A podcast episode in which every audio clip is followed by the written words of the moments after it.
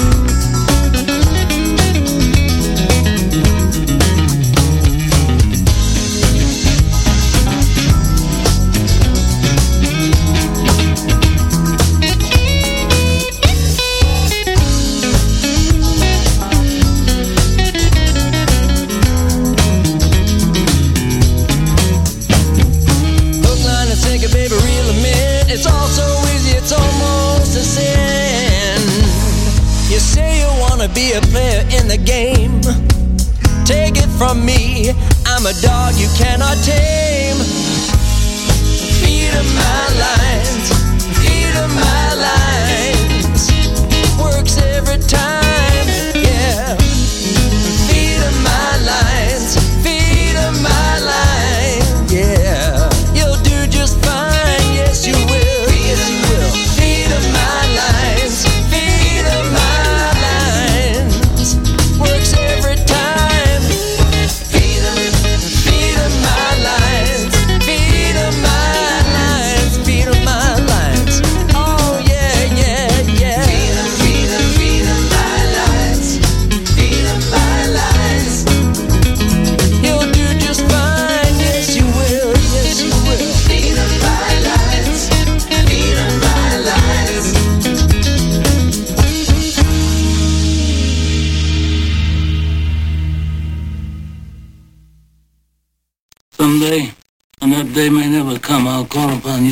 service. But uh, until that day, accept this justice as a gift on my daughter's wedding day.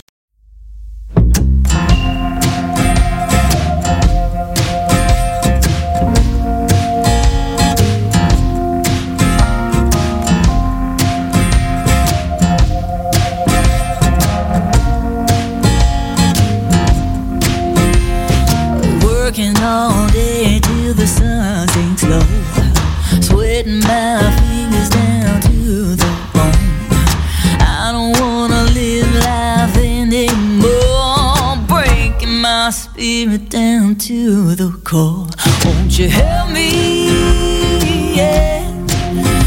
Won't you help me? Yeah. Lord, help me. Yeah. Won't you help me lay my worries down?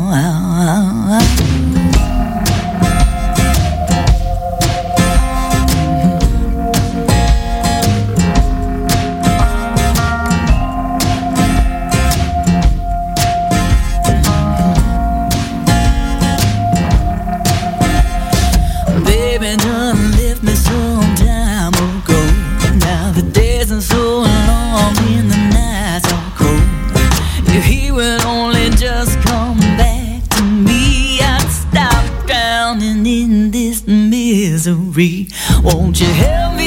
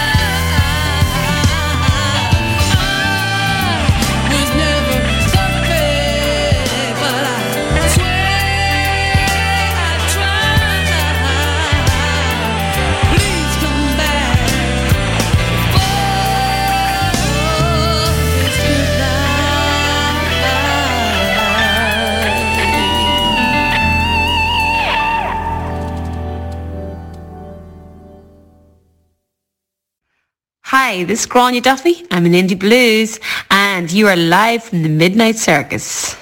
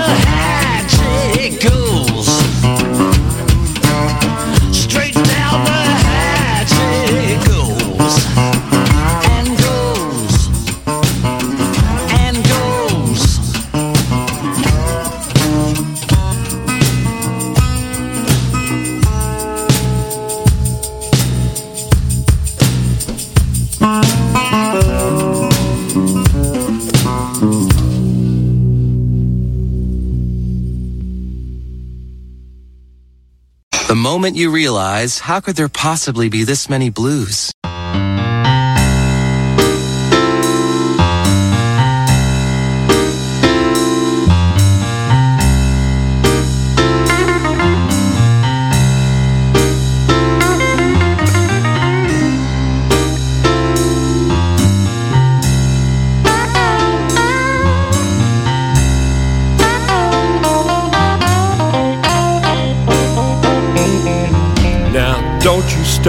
Talking about the awful life you've had, or the way this mean old world is treating you. You'd think you were the only one to ever feel so bad, the only one that hard luck happens to.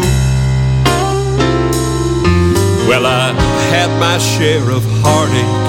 Yeah, I've seen some troubles too. You could say I'm well acquainted with the blues.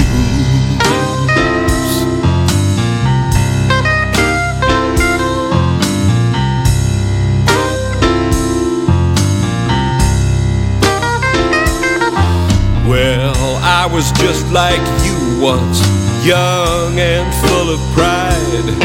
I had the world on my own private little string.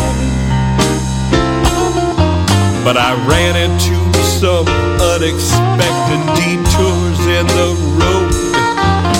I lost my way and I lost everything. No, you ain't got no monopoly on being put down and abused. There are others well acquainted with the blues.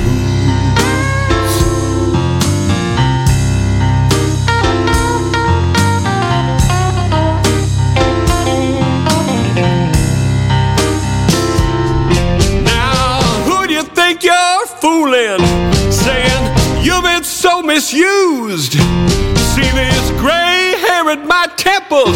Look at these worn out old shoes. Oh, you ain't had no hard times and you ain't paid no dues. So just step aside for someone more acquainted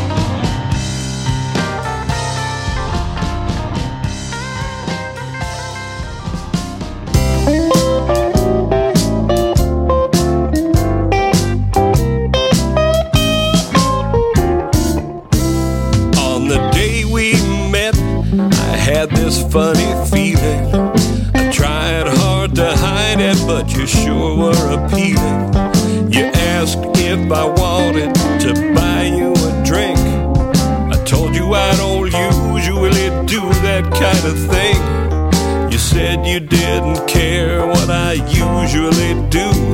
So you bought one for me and another one for you.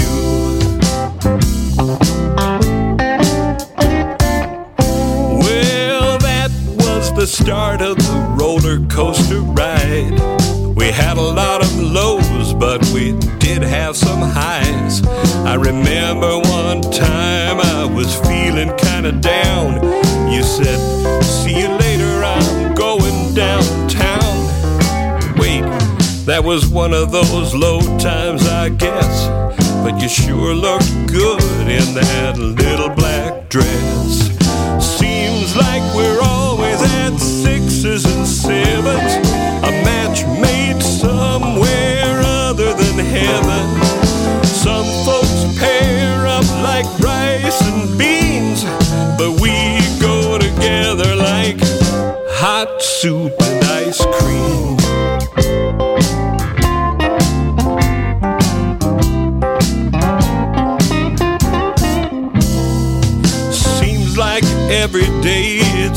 Just another struggle. I go and do something that gets me in trouble. When I ask, baby, please tell me what I did wrong, you say, oh, it's nothing, go and play your silly songs. Just when I'm all set to serenade you, you're running out the door guess there's been some kind of change in the weather. It's clearer by the minute that this ain't forever. At the drop of a hat, we're making a scene. Cause we go together like hot soup and ice cream. Hot soup and ice cream.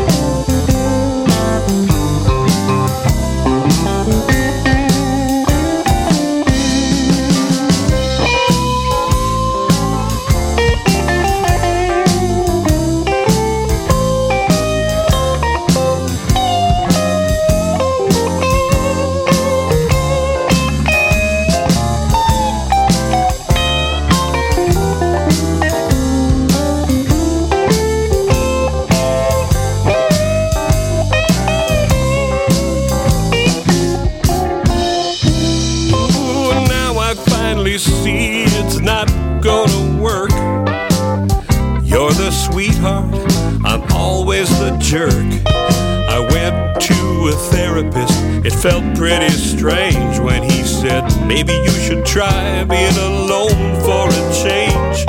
I guess he's not the only one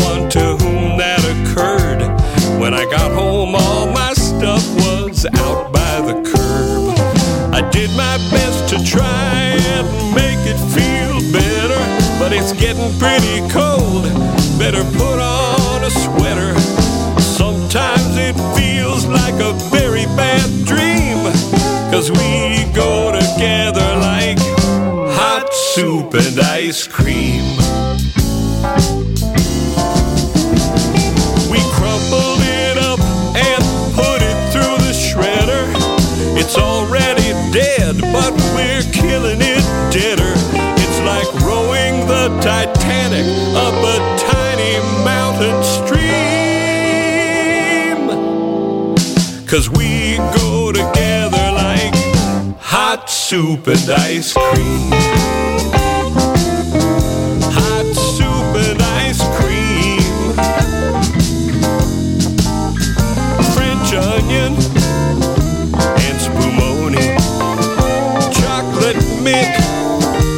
minestrone, and clam chowder, cookies and cream, rocky road and navy bean. We go together like hot soup and ice cream. Well, we go together like hot soup and ice cream.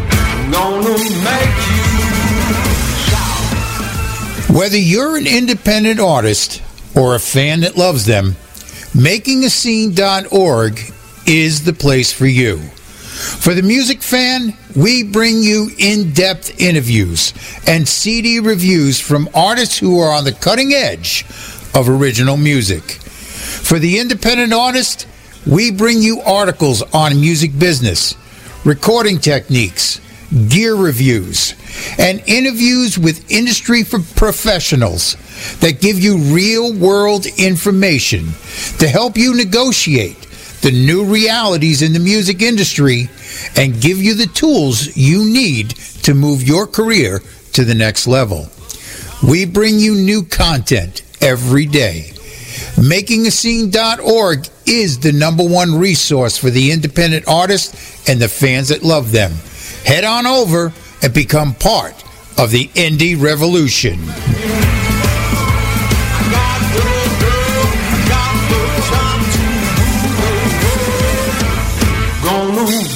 Rock these shades.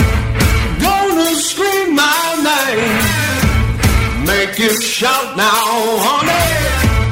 Make you shout. Make you shout.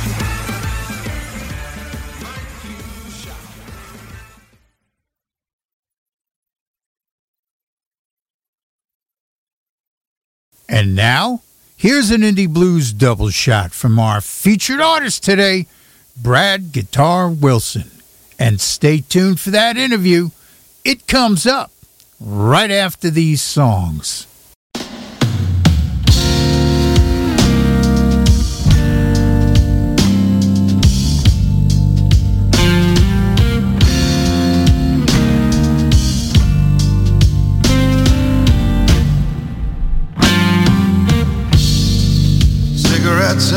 coffee. A trail of evidence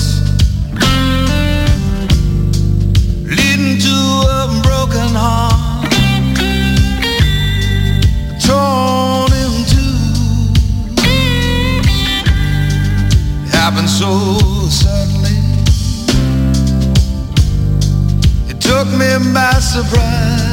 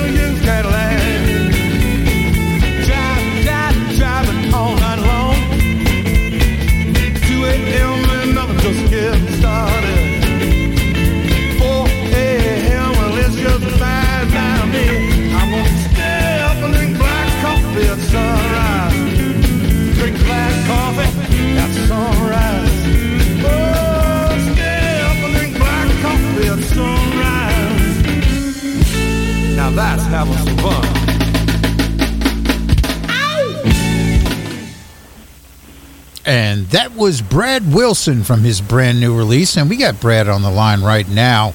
Hey, Brad, how you doing? Fantastic. Welcome, everybody. Nice to spend some time visiting with you. Yeah, it's a pleasure to have you on the show.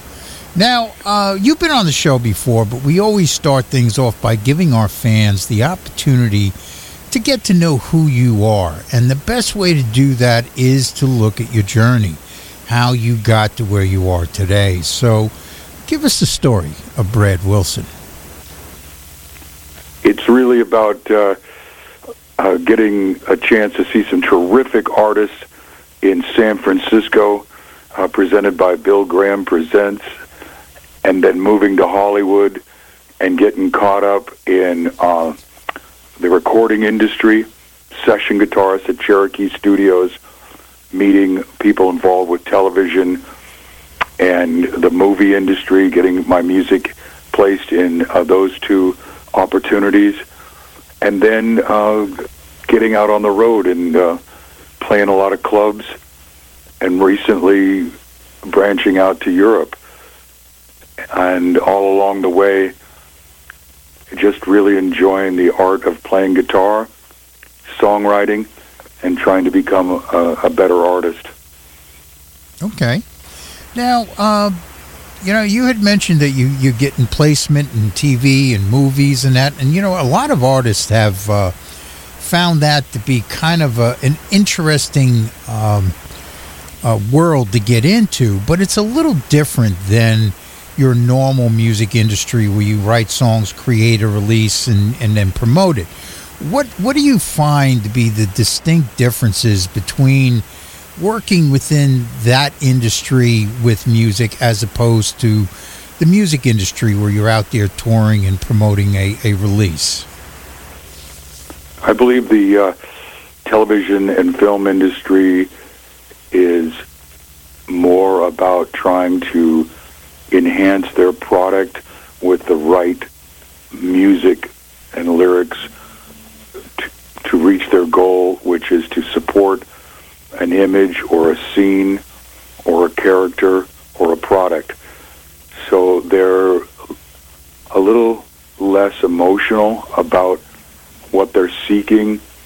They're looking at the large picture of what the music is um, connected to or um, married to in the presentation, whereas um, the fans and myself included are more emotionally involved in the music, where we're excited about how it makes us feel and what the lyrics are saying. Okay. Now, you know, I, I've I, I've heard a lot about you know working within you know that world. Um, one of the things that um, is that they'll ask you for music in the style of kind of a thing. Uh, do you find that happening a lot with when you know when you're working in that world? Uh, yes, uh, I don't try to write specifically for um, their goal, uh, the music supervisor's goal.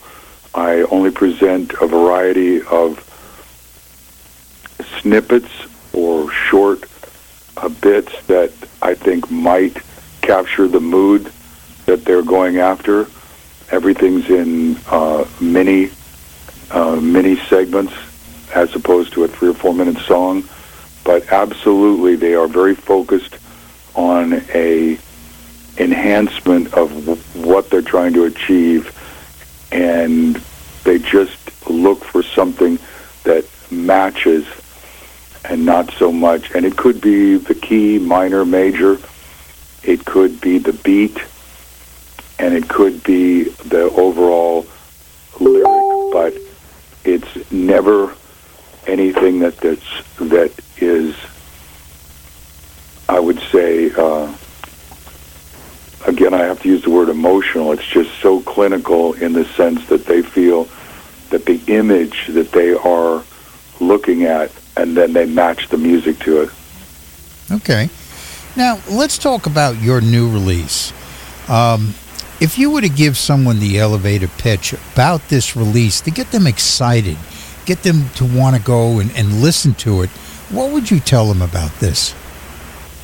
Well, uh, we're on a subject that I'm pretty excited about. Uh, this record was recorded actually right in Hollywood at the uh, near the corner of Hollywood Boulevard and Highland, which is one of the largest intersections at a major recording studio there with Francis Buckley, an incredible uh, engineer producer that uh, was came up with Quincy Jones for so many years uh, with uh, Michael Jackson's Thriller and Alanis Morissette, really on some really award-winning records. So I was really excited to have him at the uh, control board mixing it, and we took some chances. We did "Sunshine of Your Love" by Cream, and you know, as a guitar player, even venturing into Eric Clapton's you know, when he was in his prime, just ripping. But the song turned out fantastic. So we got "Sunshine Your Love" from Cream on there, and the drumming is in, is also incredible.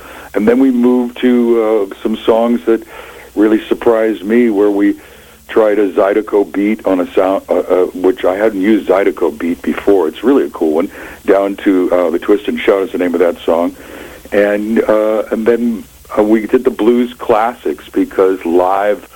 Uh, there's nothing like the stinging sound of a good blues guitar turned up a little bit, a little overdriven, and the guitar is just ripping. And we went for I'm Ready, which is a Willie Dixon classic, and the lyrics are incredible on it. It was a big hit for Willie Dixon back in the day, but it, the lyrics are just incredible. And then uh, we got off into a Blues Before Sunrise, which is, I don't know, it's just, it's been done by a lot of people, but for this one, the band just within one or two takes had just captured the feeling of it. And and then I did a song that everybody really enjoys. It's a slow blues, but it's got a little bit of a you know late night one or two a.m. bar feel, and it's called uh, "I'm Still Breathing." Okay. Now, um, let's talk a little bit about you as a songwriter, uh, because every songwriter has their own way of tapping into the muse and getting the process going. When you sit down to begin to write, what is your process that gets you moving, gets the juices flowing?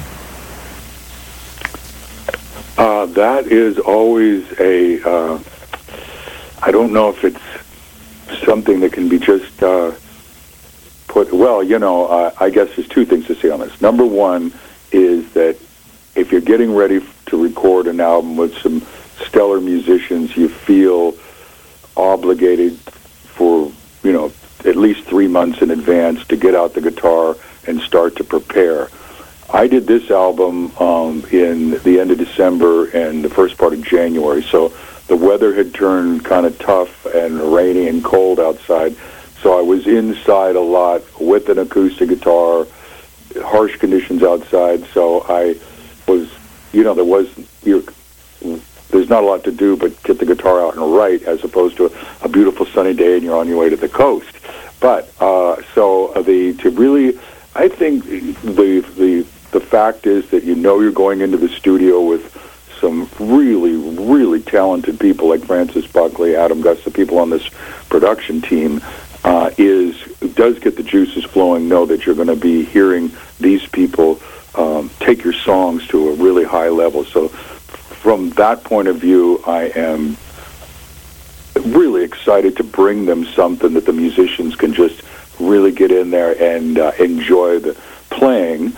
And then the other side of it is that along the way, I tend to write down bits, ideas, lyric, you know, maybe a few sentences here and there. And so I have these kind of scraps, and this may be even with riffs that I'll, and sometimes I'll even use my phone and I'll catalog them on, on the phone. And those will come to you out of the blue when you least expect it, or it'll just these ideas you have to quickly write them down or record them And then when you sit down with your guitar to start to go to work on something, you might have these things um, in there, uh, little bits and scraps that can get you started, sparks to get the song started. And they come to you at all hours uh, and on any day. It's just important that you might catalog them and, and get them down there. And I guess in conclusion, I would say this is what I tell myself. If the riff is really that good, um, I'll often be able to remember it uh, even after a week or uh, a couple of months. And so if it's a really good riff, um, it sticks with me. Okay. Now, you know, uh, a lot of songwriters have embraced some of the technology today as tools in their toolbox. Uh, the cell phone for capturing ideas or home recording studio to lay out a structure. What are some of the tools you have found to be indispensable to you as a writer? Honestly, I'm not. Uh, honestly, I'm so um, so um, busy all the time that I don't have not invested into a home recording studio, and um, my friends that are around me, uh, especially uh, one of my best friends, uh, Brian Beal, who plays bass on the album, who lives, you know, like a mile away, has a beautiful, not a beautiful, but he's got a really nice recording set up in one of his rooms in his house. So I've left it to him to have all of, to be a place where I can demo the songs. This is be the drum machine for the beats and maybe record an idea and put a quick MP3 out and I drive around in my pickup and listen to it. So he really has all the recording tools. For me, I only have, you know, my guitars strewn around my living room. Uh, I've got some amps that I leave set up all the time. And um, as I mentioned, I do use my cell phone when I'm prac- sitting there practicing if something comes to me.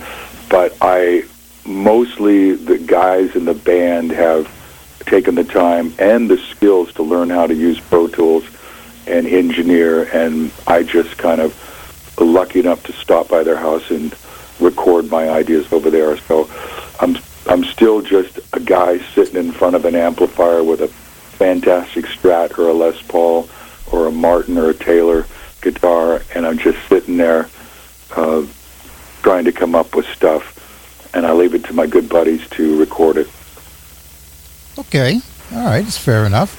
Now, you know, one of the things I've been uh, investigating and I'm looking into, uh, in fact, I'm writing an article on it now, is some of these AI based songwriting tools. And now AI is getting a lot of press right now. Uh, you know, the whole thing with the Drake Weeknd song they put up on Spotify, where they used AI vocals uh, to simulate Drake singing this song. But I'm looking at some of these songwriting tools, you know, whether they're lyric or melody, and I'm finding them to be a great way to eliminate that blank page syndrome where you stare at the blank page and you say, okay, I got to at least get started, you know, get that first thing going or the, you know, inspiration. It's almost like working with a collaborator. What do you think of these tools? Do you think that they're that they can be adopted as a uh, inspirational tool, or do you think that they're more of a crutch to someone who's maybe not as good as a writer as as as a you know a traditional songwriter? Well, uh, I'm excited to uh, what you've just uh, said there, Richard. I, I, I, is I'm learning as you go because I really don't know about any of this stuff, but I'm excited to learn about it all. And um, I had so many songs written for this record that I actually have a whole nother record that I'm ready to record and might even start here by as early as September. So I, I really have a tremendous amount of material uh, and a lot of, and you really get excited about your songs, and they're disappointed when they don't get on the record, and you just say, "Oh, I can't wait to record the next record."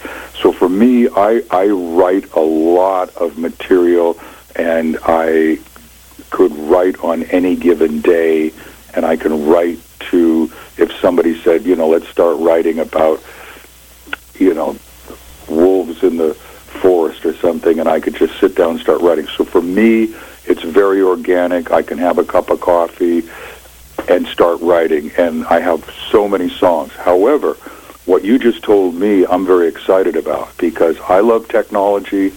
I'm very excited about the future. Super excited about young people being excited about music and wanting to write. And if they were to come to me and say, Brad, check this out, I did it with AI software and I did it using this kind of stuff. And I'd say, wow, that is so great that you are writing using every single thing that's around you, like standing in a garden and looking at all the different colors of the flowers. So I encourage the writers to use everything they can and to use whatever technology they come across in a creative way, uh, twist and turn it, bend it, shape it, make it yours, uh, make it uh, creative, whatever the future brings. I personally just sit down with pen and paper and a guitar and churn stuff out and go into the studio and, and start recording. But I support uh, all the technology, all the future, and I would not want to get in front of the train coming down the track. So whatever they're bringing, I'm with them.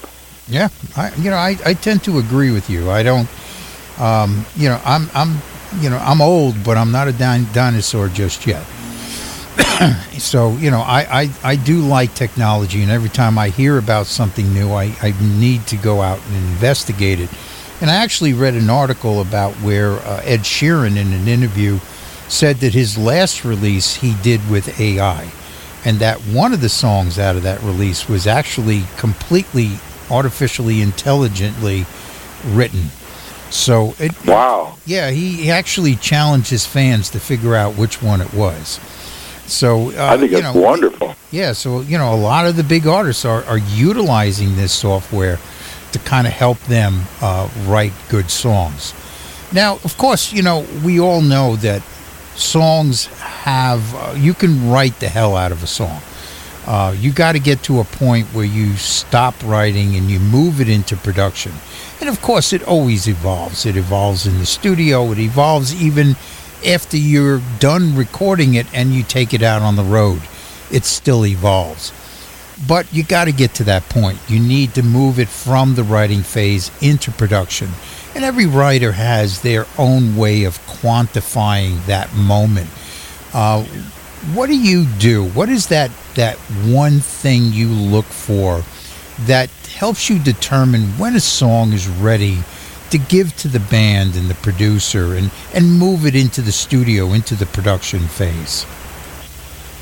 Uh, that is a great question. Let me think for a second. I, you know, the as a writer, I'm constantly letting um, the the you know the world just seep in and give me tips and direction. I really enjoy it when I'm uh, in the studio or demoing it or working with anybody in the team and they have ideas. Uh, I, I get really close to the songs and I write a lot of songs. And sometimes the drummer can change the groove up, really knocked out with it. Um, the um, engineer producer on this one, Francis, was saying, I think you can still go farther with the lyrics on a chorus, uh, do another rewrite. I really try to be open to people's criticism of saying, you know, try this, you can do better, uh, maybe take, you know, what do you think about this? And maybe we do the change it up a little bit here. So I really welcome sharing my song with the people that are going to be working it on with me, whether they be the musicians or the engineering team. Uh, I want to hear their input because I'm I love their ideas that the fact that well this is the way they're seeing it and this this is the way they're hearing it. And I'm always like wow that is a cool idea. Let's let's shape it like that. As far as taking it out into uh, on stage so people can enjoy it and in most cases dance to it. Um, that is uh, it's really about the groove. The groove is king. And so I'm listening to the beat and the bass. And uh, ultimately if we're going to make any changes from the studio to the show it's going to be about the groove. Is slightly got to be modified a bit from what I was feeling. Because sometimes you write the song, you go right into the studio, and then after you live with it for a while, as you just pointed out, uh, it kind of kind of shapes itself and what the difference between a studio rendition of it or the on stage rendition where it kind of has developed over a period of time.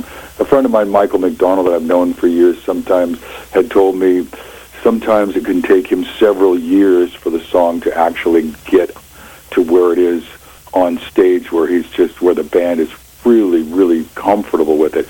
But um you know you play these songs in the shows and after a while the set list starts to just uh, melt into what works and what doesn't work. And as much as I can be in love with a song either in the recording studio or at the rehearsals ultimately the show ends up having a life of its own and the songs that are best fitted for the shows just seem to surface. Those are the ones in the show, even though I may be crazy about something that I recorded. But the songs have a life of their own, and often when we're recording, we, we're trying to record the song and make it into something, but then everybody in the room is listening back, and we all say the same thing. Let the song tell us and take us where it wants to go. So you have to say, you know what, this this is where the song wants to go on its own, and you just let it happen. Because if you try to force the song and and make these kind of dramatic decisions that do not adhere to what the the song itself is taking you, because the song will tell you where it wants to go. Okay. Now, um, let's talk about going into the studio because that is another art form. Uh, creating the sound, the identity, the the vibe of a song is is something that every artist has their way of doing or working in that environment of the studio to help capture what they're looking for. Um, when you get in that environment in the studio, what is your working process that helps you capture what you're looking for in a song and, and sound? Uh, I think the most important thing is being uh, very, very professional. And usually the sessions are starting um, in the late morning um, and running for the most part during the daytime. Everybody's rested, very professional. There may be a, a, a short break for uh, lunch. Often everyone brings what they want. Some people don't like to eat because it bogs them down. Uh, sessions are usually about eight hours long. Um, fatigue sets in after a while where diminished returns after long hours. Um, the most important thing is everybody is really rested, professional, no drugs or alcohol. Everybody is focused. Equipment's in excellent condition. Everybody is uh, working as a team, a lot of communication. Of course, everyone's on headphones. A lot of things are baffled off. I'm in an ISO booth communicating through a phone, through headphones. And so the process is uh, everybody is a team, but at the same time, uh, efficiency is very, very important. We're moving through material uh, after the, uh, usually the producer is calling how many takes we're doing after, you know, maybe one to three takes. He feels that he's got what he he or she feels what they've got uh, is is is feels good because the musicians are sometimes a little bit isolated in terms of that's the take, that's the groove, that's the feel. We're always going in with a road map which has the beats per minute, the tempo established way in advance. We have the ar- arrangement established way in advance. Uh, every um, we're I am recutting scratch vocals and scratch lead guitar, but at the same time, I know I'm going to come back in the studio by myself and do a lot of that stuff.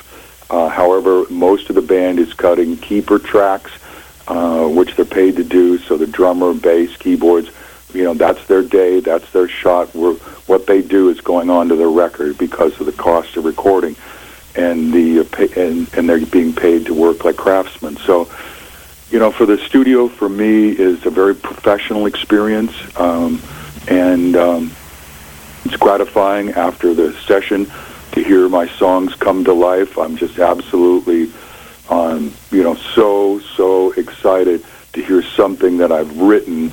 Be, uh, have these professional musicians bring it to uh, the point of where I can drive home listening to it, and uh, it's really, really exciting to have these talented players bring your song to life, and they're extremely good at what they do.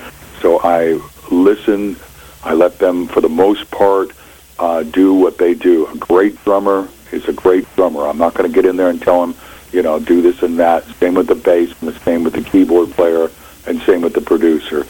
So these people are really good at what they do, and you should let them do what they do. But uh, the studio for me is rested, arrive after breakfast, and work like anybody else would do it. Okay. Now, um, tell me a little bit about the lineup. Who's playing on this?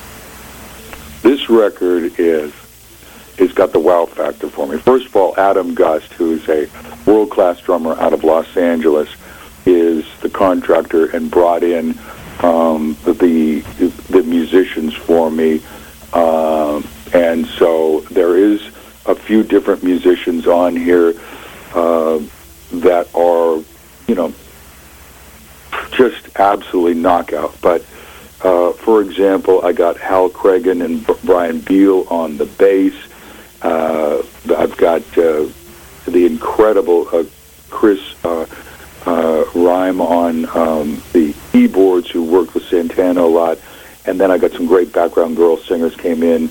Um, Deb Jacobs from um, the Netherlands, Kiki Wow uh, from Monterey, California, and um, the engineers are super. You got Peter Wolf and uh, Francis Buckley. So I was it, what what was so great was that I was doing this album during the Christmas holidays into the first couple of weeks of the new year, and everybody was off the road, everybody was home, and everybody was available for this, and so I was able to pull together just an outstanding team. And this album, Lovers Before Sunrise, and I know everybody always says that, but this one, Lovers Before Sunrise, I really feel it's my best record. It's 14 songs, knockouts.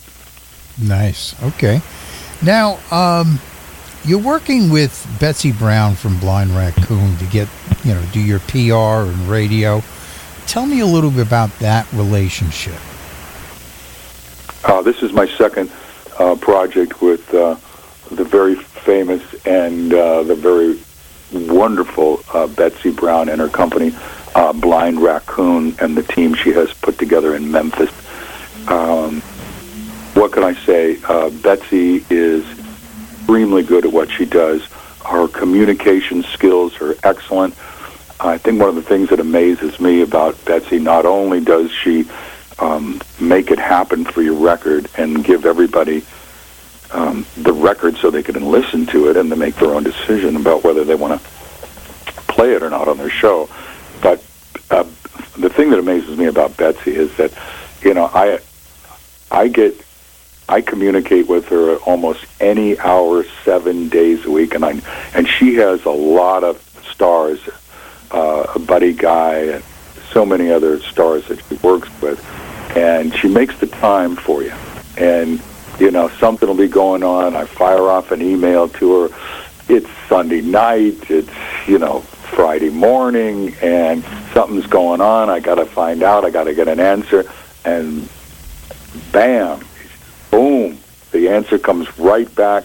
She is so on her game and so professional and so nice to work with and so polite whenever and when she's representing you and gosh it's uh this is my second record we went to number one with the last one brad guitar wilson that came out uh in uh, June of 2022, and it did take her very long. And we went to Roots Music uh, Report, uh, number one record, uh, and number one single. She contacted me July 4th last year, and she said, "I got good news for you. We're we're number one uh, for your genre, which is guitar music, blues rock."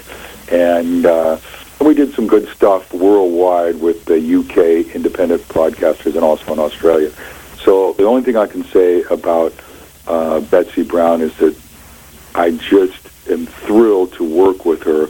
I think she might be the best in the business. Okay. Now, um, let's talk about the industry uh, a little bit. Um, over the last 25 years, I mean, the digital revolution has redefined the industry several times over. And, and the elephant in the room that we all have to deal with right now is the fact that the consumer has embraced streaming as the way to consume music.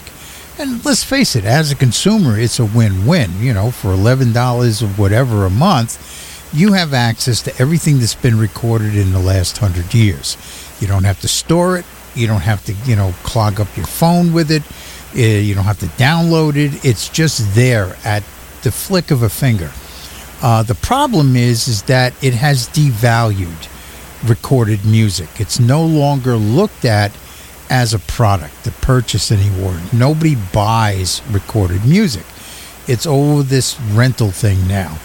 Um, how has this shift in perception affected you as an artist? Well, uh, gosh, I think uh, myself and everyone included, uh, it's been a huge loss of income. I mean, my gosh, the the it's just revolutionized.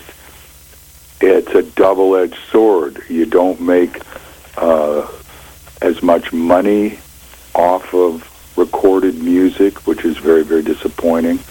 Uh, but the exposure for an independent artist has been just a thousand times greater. Be, before you had to go through the record companies and their corporate radio and their limited, um, because they were limited by the high cost of, of trying to um, present an artist.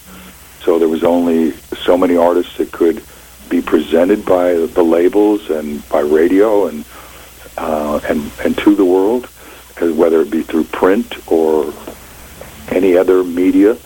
But in exchange, we lost um, we lost a lot of revenue, uh, and which is really important, especially when it comes to radio play.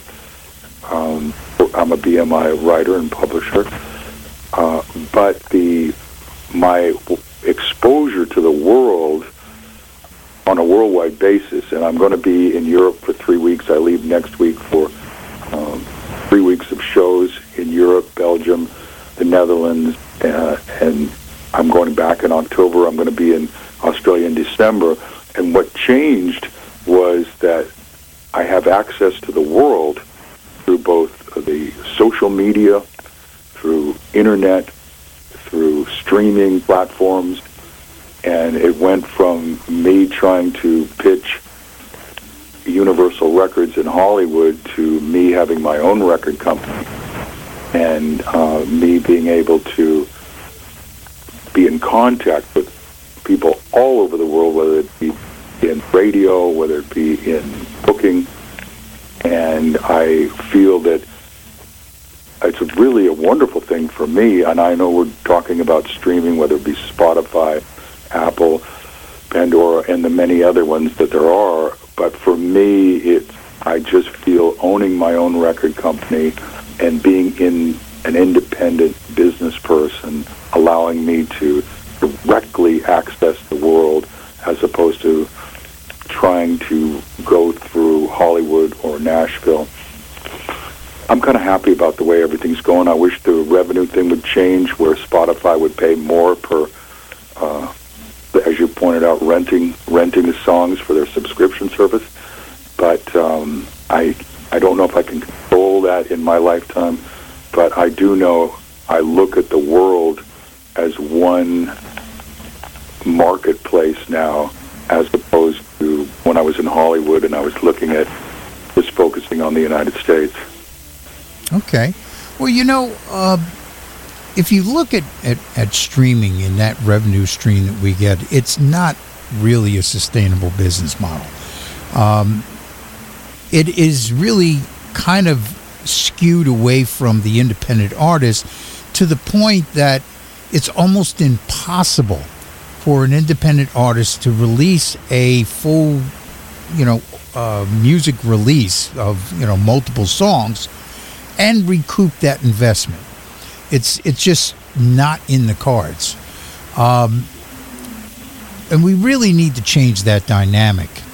And there are some technology that is that is coming down the pike. That's actually not even coming down. that's actually here. That promises to change how the music industry operates. Um, one of them is they have these new streaming services that are based on the blockchain, which is that technology that secures cryptocurrency. And the whole idea around cryptocurrency is that it is decentralized. In other words, no bank, no country, no company can control that particular cryptocurrency. It's controlled by the market. So, th- with that in mind, these streaming services are adopting that kind of, of uh, model in that nobody can own the streaming service. It's owned by the fans and by the artist. And they're claiming that they can pay up to 80% of the incoming revenue back to the artist again. Uh, one of these is, of course, Audius. Uh, there's Emanate. There's Audio Locks. Uh, and there's more and more of them being developed, uh, you know, almost weekly. Um, what do you think of that as a potential for the future of, of the industry? Because we know streaming has to evolve, it has to change. We can't continue because it's not a, like I said, it's not a sustainable model currently. So we need to create something that will not only sustain the industry, but also give incentives for people to come up and, and to create new music uh, and, and record it. So, what do you think of that technology?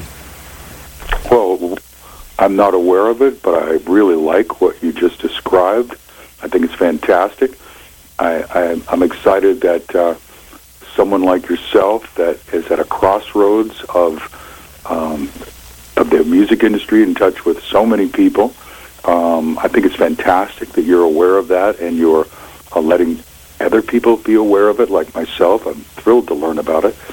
Uh, I don't know about it, but I'm thrilled to learn it. I'm very supportive of what you just uh, outlined, that business model. Very supportive of it. I think that when I, I remember when um, the I've seen the evolution of the music industry move very fast from um, CD to uh, digital, from digital to streaming, and now streaming to what possibly would be the next uh, development. Uh, I think that the music industry changes in lightning speed from where from vinyl to CD to digital in a very short time. So I believe that what you're describing as the current streaming business models, which are not sustainable and not do not pay the artists the uh, correct amount of money for their work, uh, I think that that they will evolve very quickly and into these other services that you're just describing. Things change super fast in the music industry. You've got to be really agile. And I believe what you just described is going to really knock back these current streaming models like Spotify and and Apple and some of these other companies that do not pay the correct amount of money uh, and have a monopoly on the marketplace. I'm rooting for uh, these companies that you just mentioned. I'm cheering for the artists. I understand that the artists are not getting paid the correct amount. Uh, gosh, uh, years ago, the artists were almost getting like 98 cents a spin on on radio, and so this these your your checks that you were getting for your songs uh, were were enough to um, sustain your business. So uh, that has been completely eroded. Where the only thing an artist can do is to go out and perform, which is very grueling, affects your health, it costs a lot of money, and so every time the artist turns around to try to do something, they take away the the artwork, and it's really really unfortunate Uh, so I'm supporting what you just outlined. I like what you just said, and I'm hoping that more people like yourself spread the word about these companies. And you know, and there's, I mean, there's a lot actually happening. Um, there's this other company. Now, you may find this interesting. There's this other company called Royal.io. And what they allow you to do is create these NFTs, these non fungible tokens, and they represent a small portion of either your streaming royalty or your publishing royalty, whatever it may be.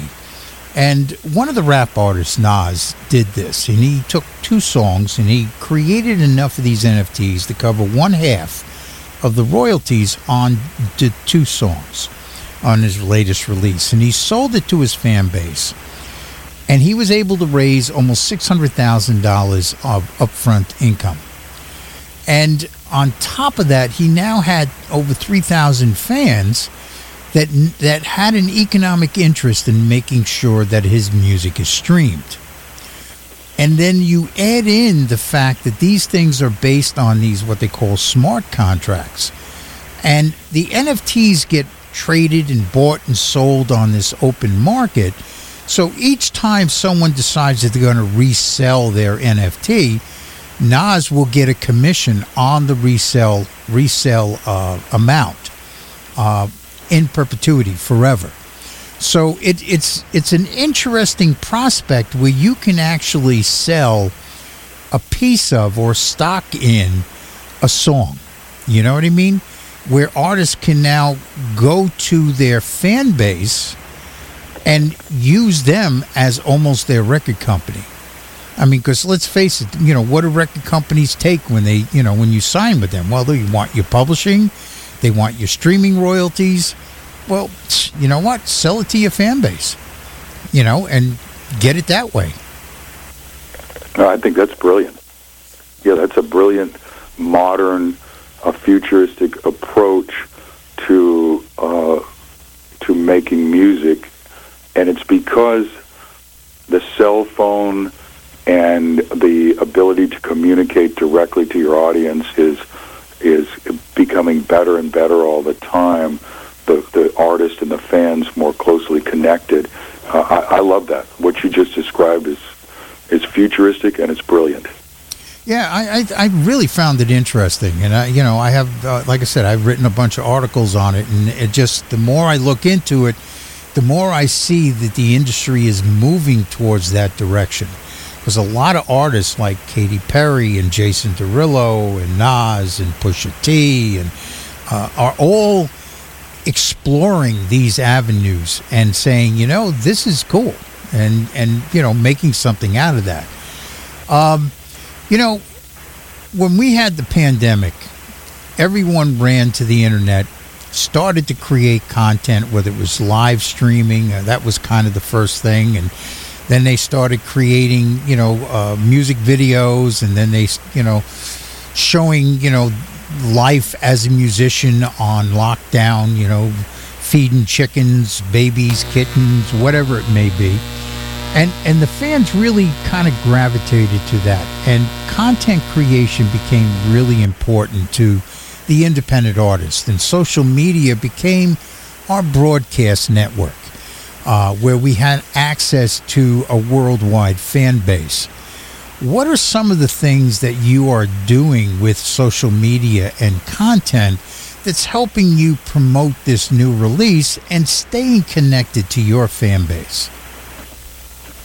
Well, I guess I'm uh, I'm not near as advanced as so many people are, but I understand the goal of being your fan being able to uh, connect with you directly worldwide.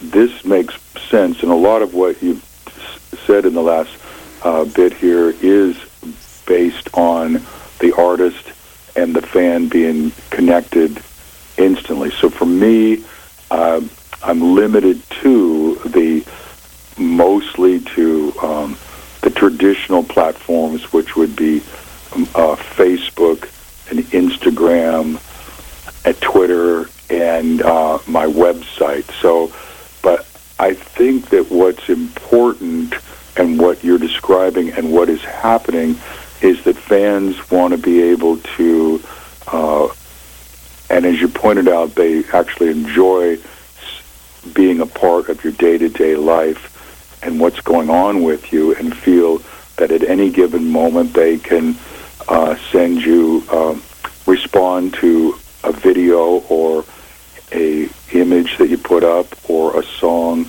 and feel that you know what I can get a hold of Brad. I can, you know, ask him a question. So, uh, I for me, it's I do have my cell phone with me all the time. I am people do text me, and I do check my social media pages, and I understand that well, people want to be able to um, they to get to know you, and uh, they either see you at the show or um, they get to know a little bit about you from your um, you know what's going on with you, and they and, and it's important that they feel that they know you a little bit, and so I try to let people uh, know that this is this is the way I am uh, all the time, and uh, if I put some posts up, and I most most artists do, that you're trying to be in the same room with them, in the same club with them, on the same street with them, same airport with them. Everybody's uh, it's a level playing field. We're all in this together. Okay. Well, you know, I, I really appreciate you coming on the show. It's always a pleasure to talk with you. And uh, we're going to give everyone out there an Indie Blues double shot from your new release. You guys are going to love this. You know what?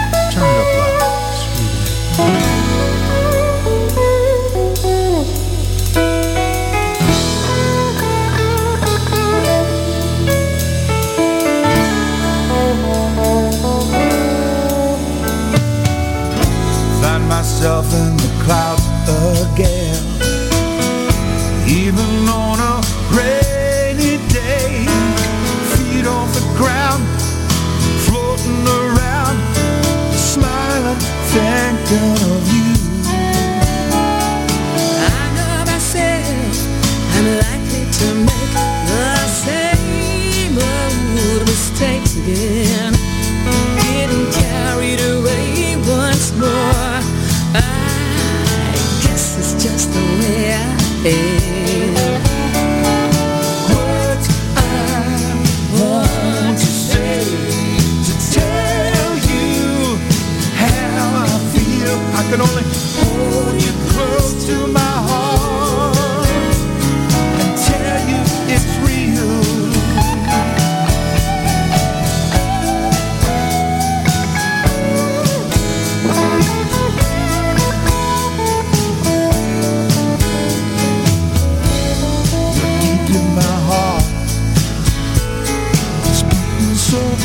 fast.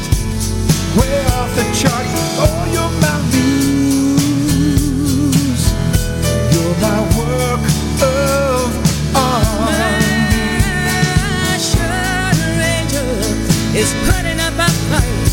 Will my shining devil now tell me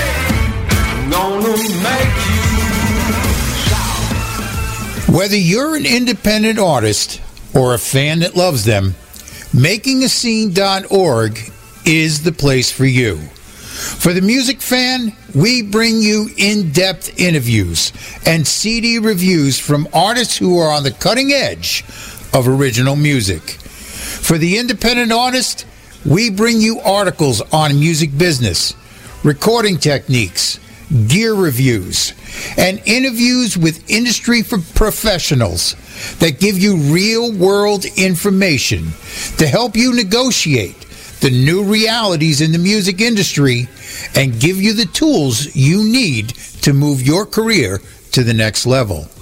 We bring you new content every day. MakingAScene.org is the number one resource for the independent artists and the fans that love them. Head on over and become part of the indie revolution.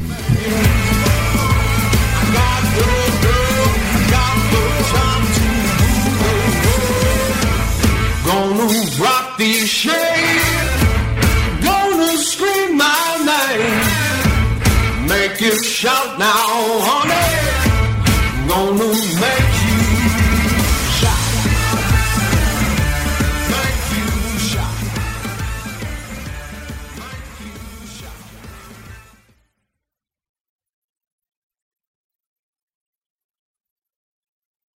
Blues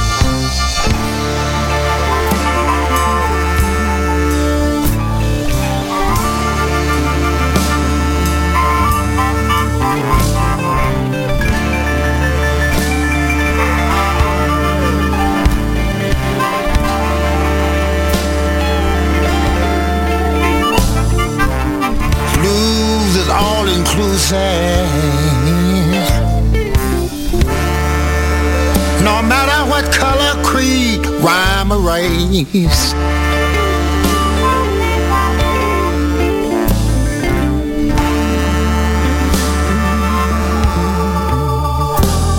I said blues is all inclusive.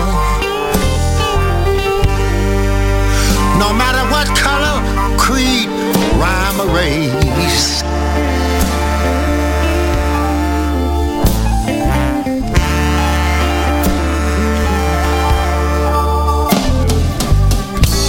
Just remember, people, there's one race. And that one race is already won. That's human race.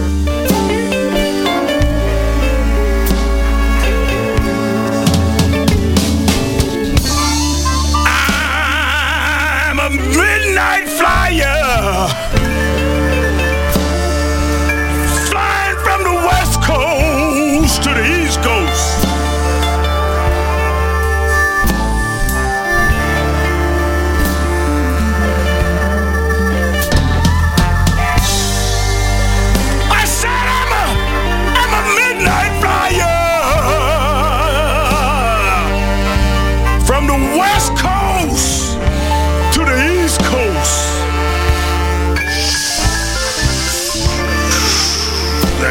Jet, there go.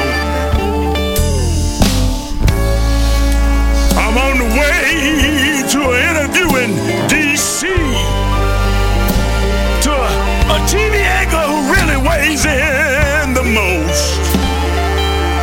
Talking trash all the time. Man, listen.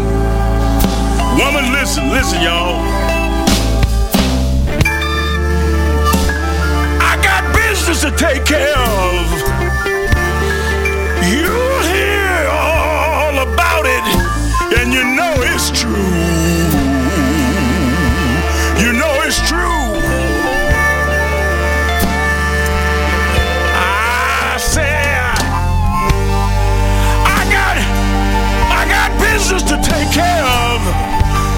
You hear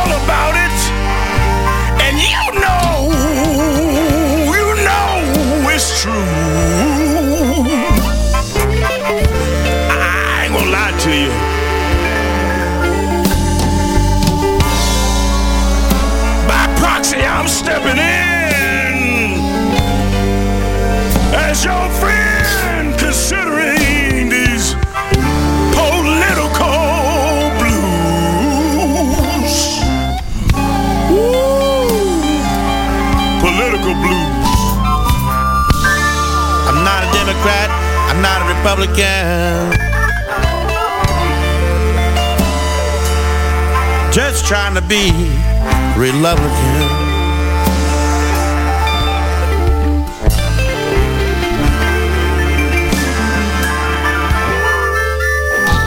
Not a Democrat. Not a Republican. Just trying to be a Republican.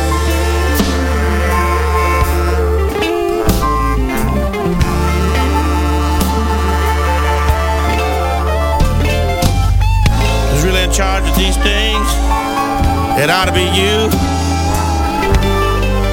Maybe it's a whistleblower singing political blues.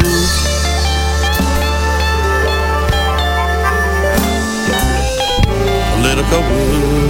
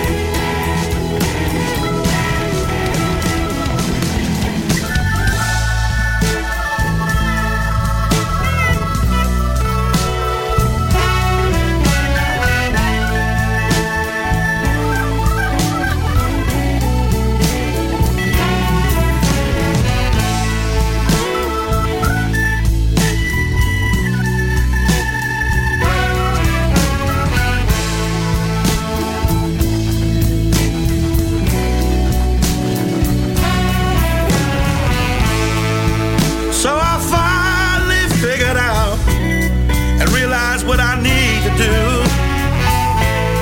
Just reach out and touch people just like me and you.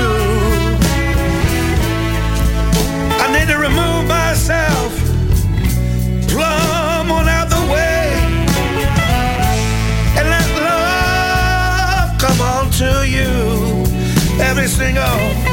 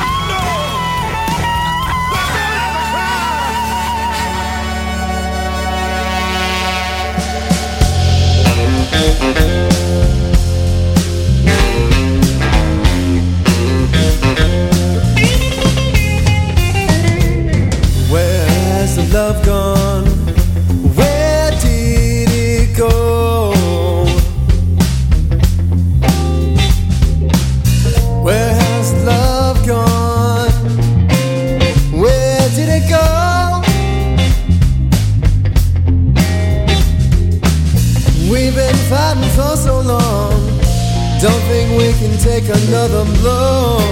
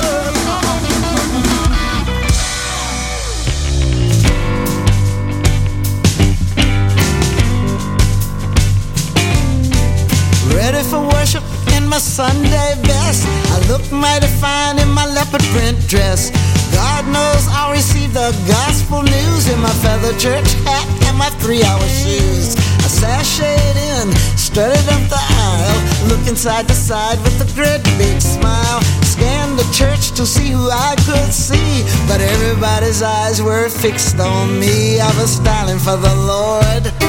Yeah, styling for the Lord. God knows I was dressed to impress, styling and profiling for the Lord.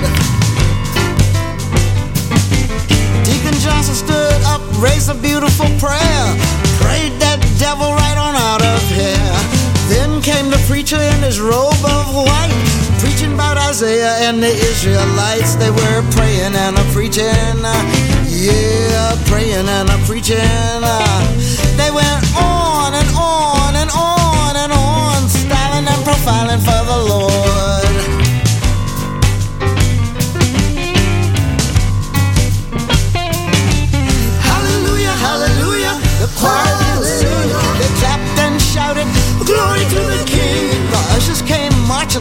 active and proud. Gonna get the money from this dressed up crowd. They were singing and collecting. Singing yeah. and collecting. Singing and collecting. Singing and collecting. They went on and on and on and on. Smiling and profiling for the Lord.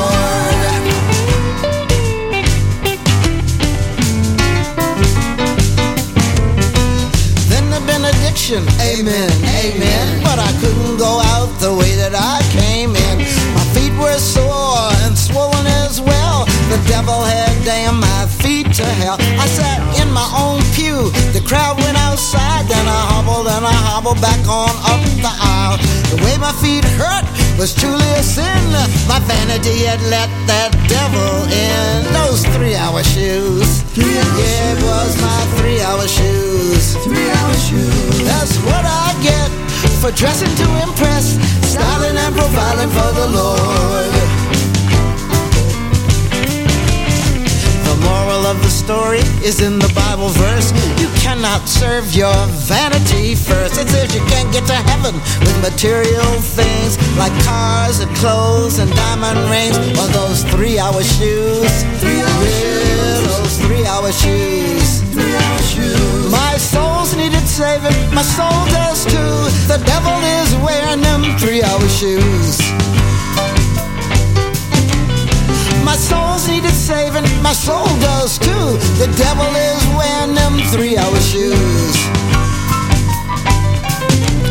The insanity of vanity has no reward. Give up styling and profiling for the Lord. Well,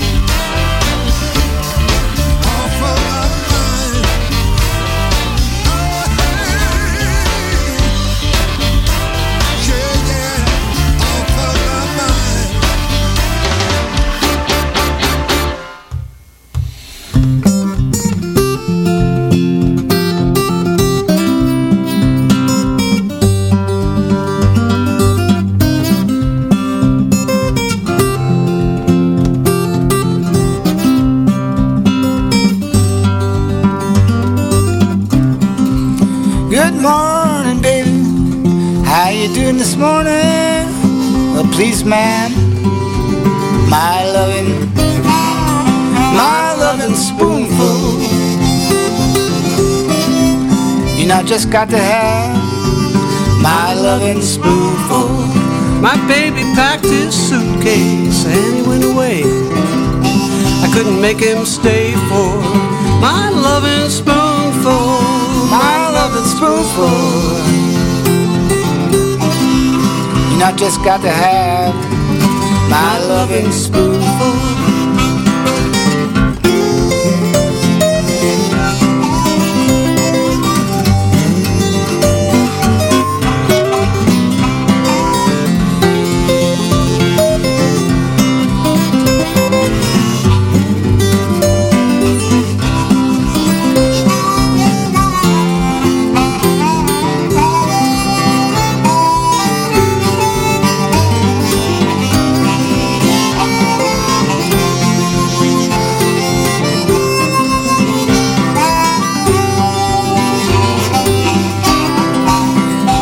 Preacher in the pulpit, driving up and down, laid his Bible down for his loving, my loving spoonful.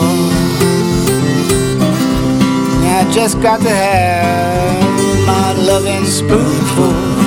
You can bring me whiskey, you can bring me tea. Nothing satisfies me like my loving spoonful, loving spoonful. I just got to have my loving spoonful.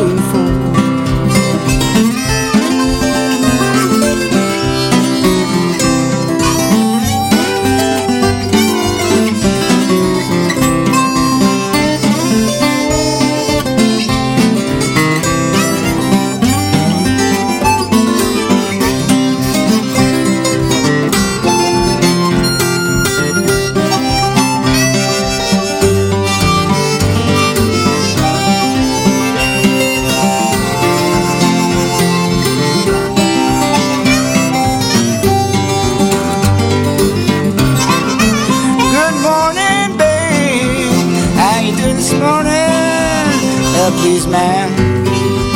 My loving, my loving spoonful. Yeah, I just got to have my loving spoonful. Everybody.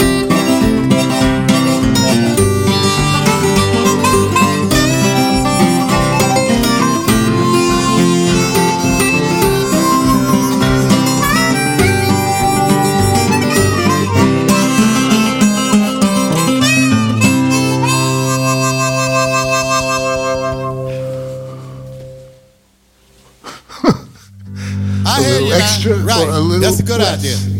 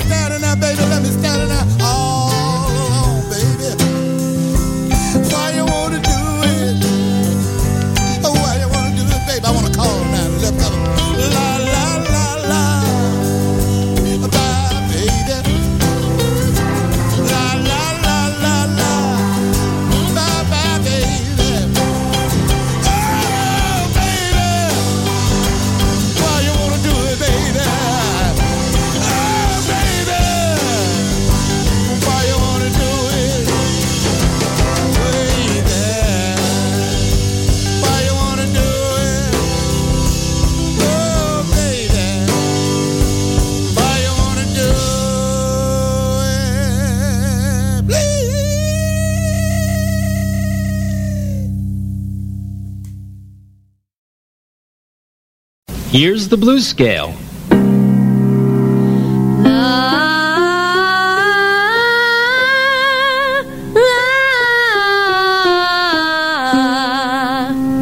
Now you sing it with me. Breathe. La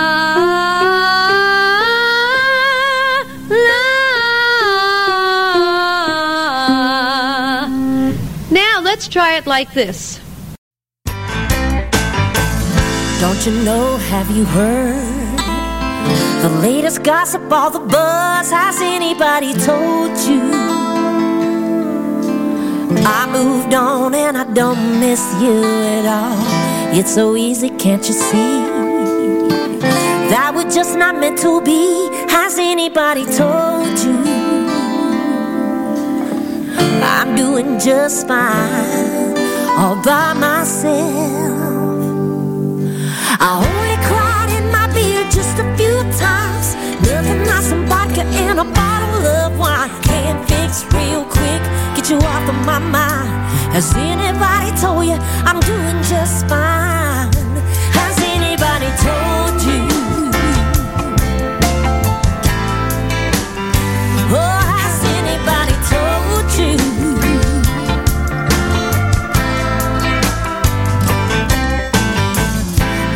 pity, what a shame that I don't recall your name. Has anybody told you that I never lost one minute of sleep over you? Listen up to what they say.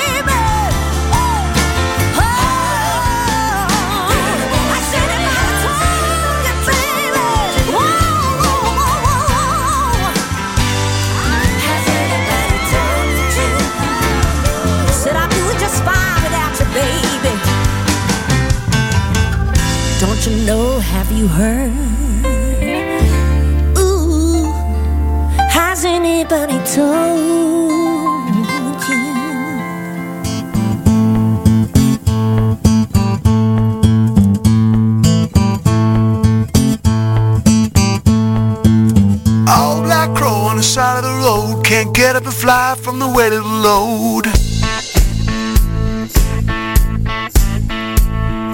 An old tiger mama lying low in the woods. She got a heavy heart, ain't do too good.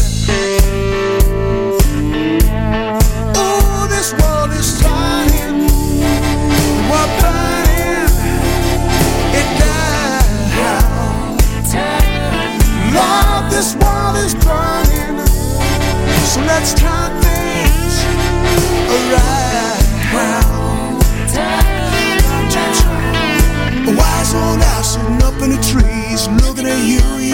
looking at me.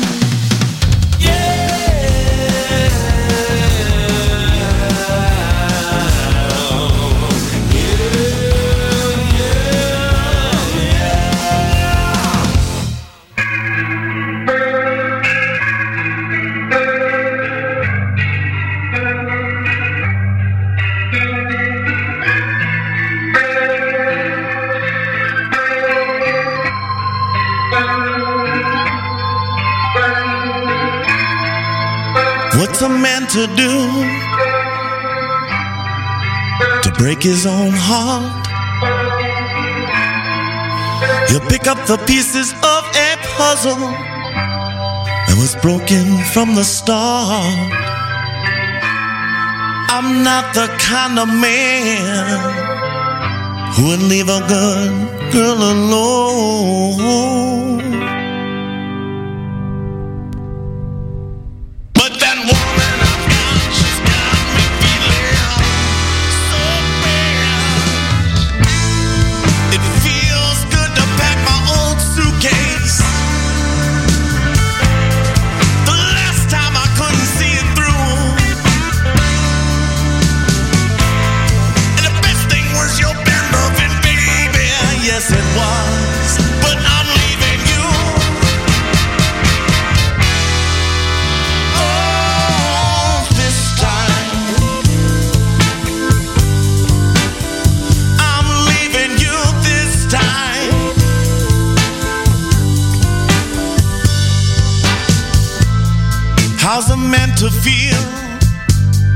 when it all falls apart.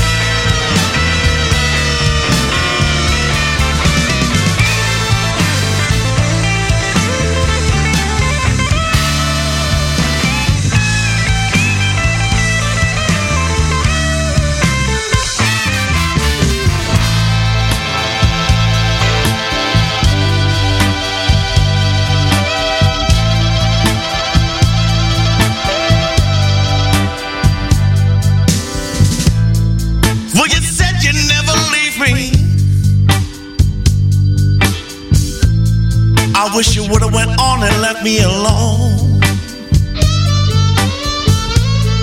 And the best thing was your bad loving, baby. Yes, it was.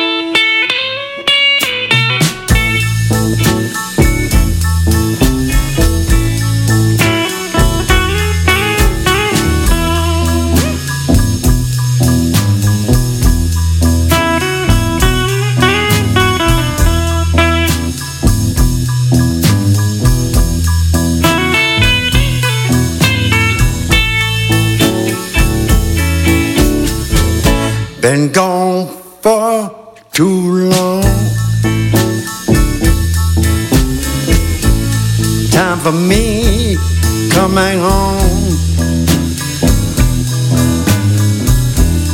to the girl I hate to lose.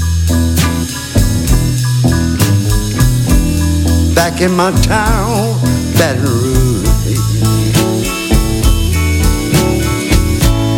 How I miss my old town. I'll be there for the sun go down. To the girl who love is true. Back in my town, Baton Rouge.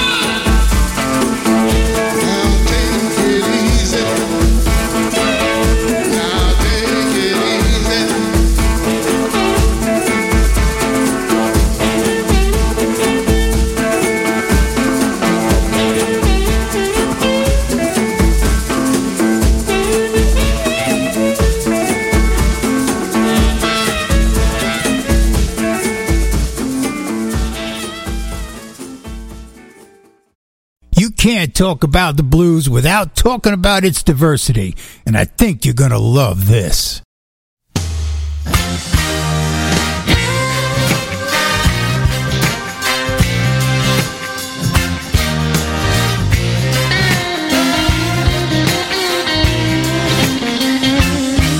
I'm wondering how you set my soul on fire. But if you play with matches, you're just bound to get burned.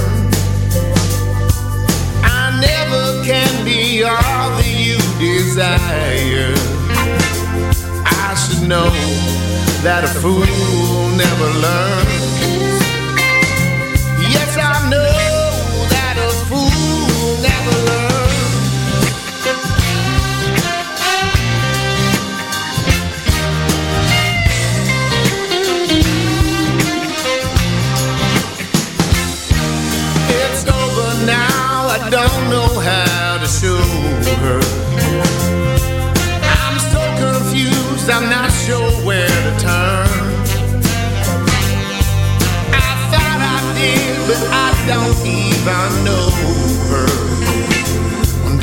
see that a fool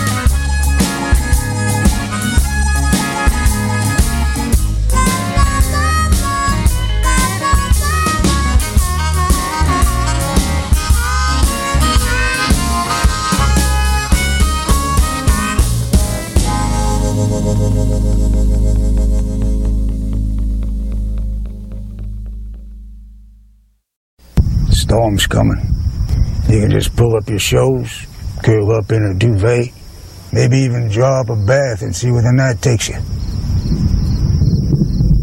That sounds real nice.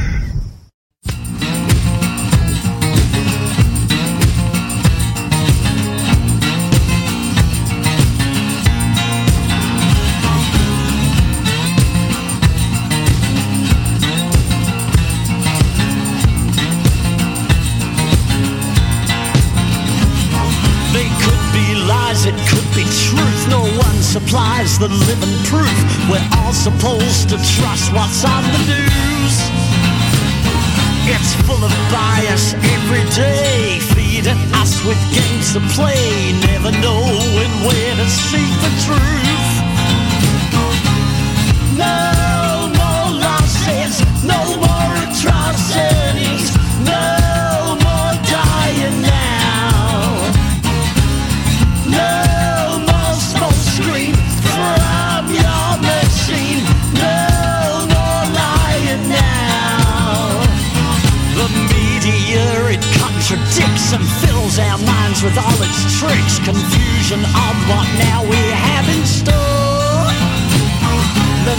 manipulating all the games from people we don't know their names. Tell me, is it all?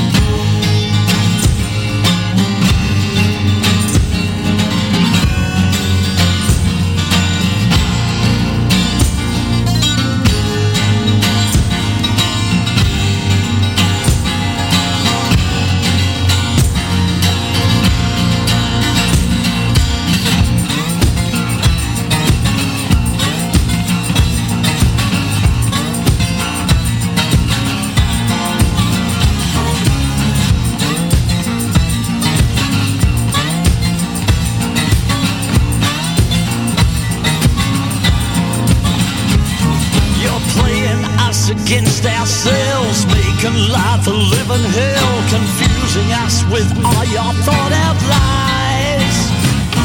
We're totally crazy to believe and forcing us to deceive our brothers now. You say we should despise.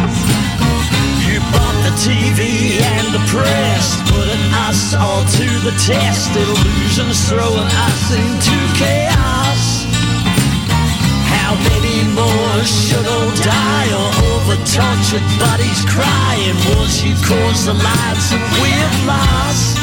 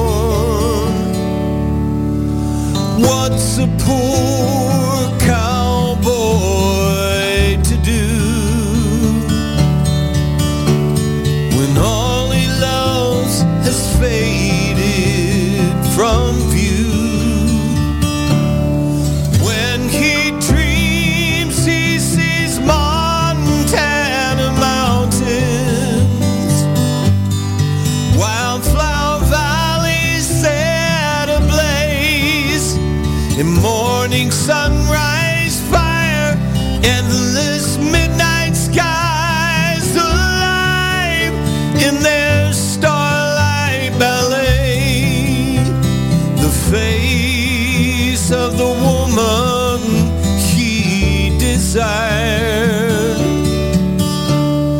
Memories flood his mind's eye like pictures in a magazine when he dreams.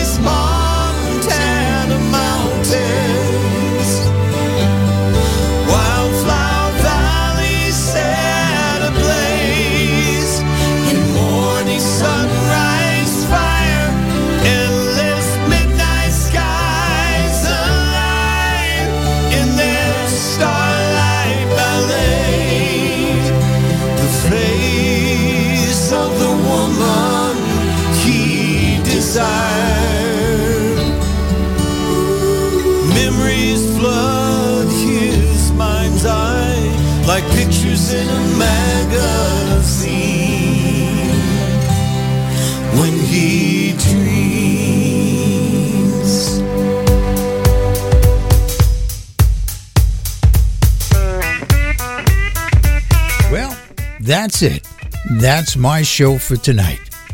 I hope you enjoyed yourself. I hope you heard some artists that you didn't know about and enjoyed some artists that you did. And remember, all of these artists that I played on this show are out there right now, touring and creating new original music rooted in the blues. If you want to keep the blues alive, you have to support the artists who are out there creating that new music.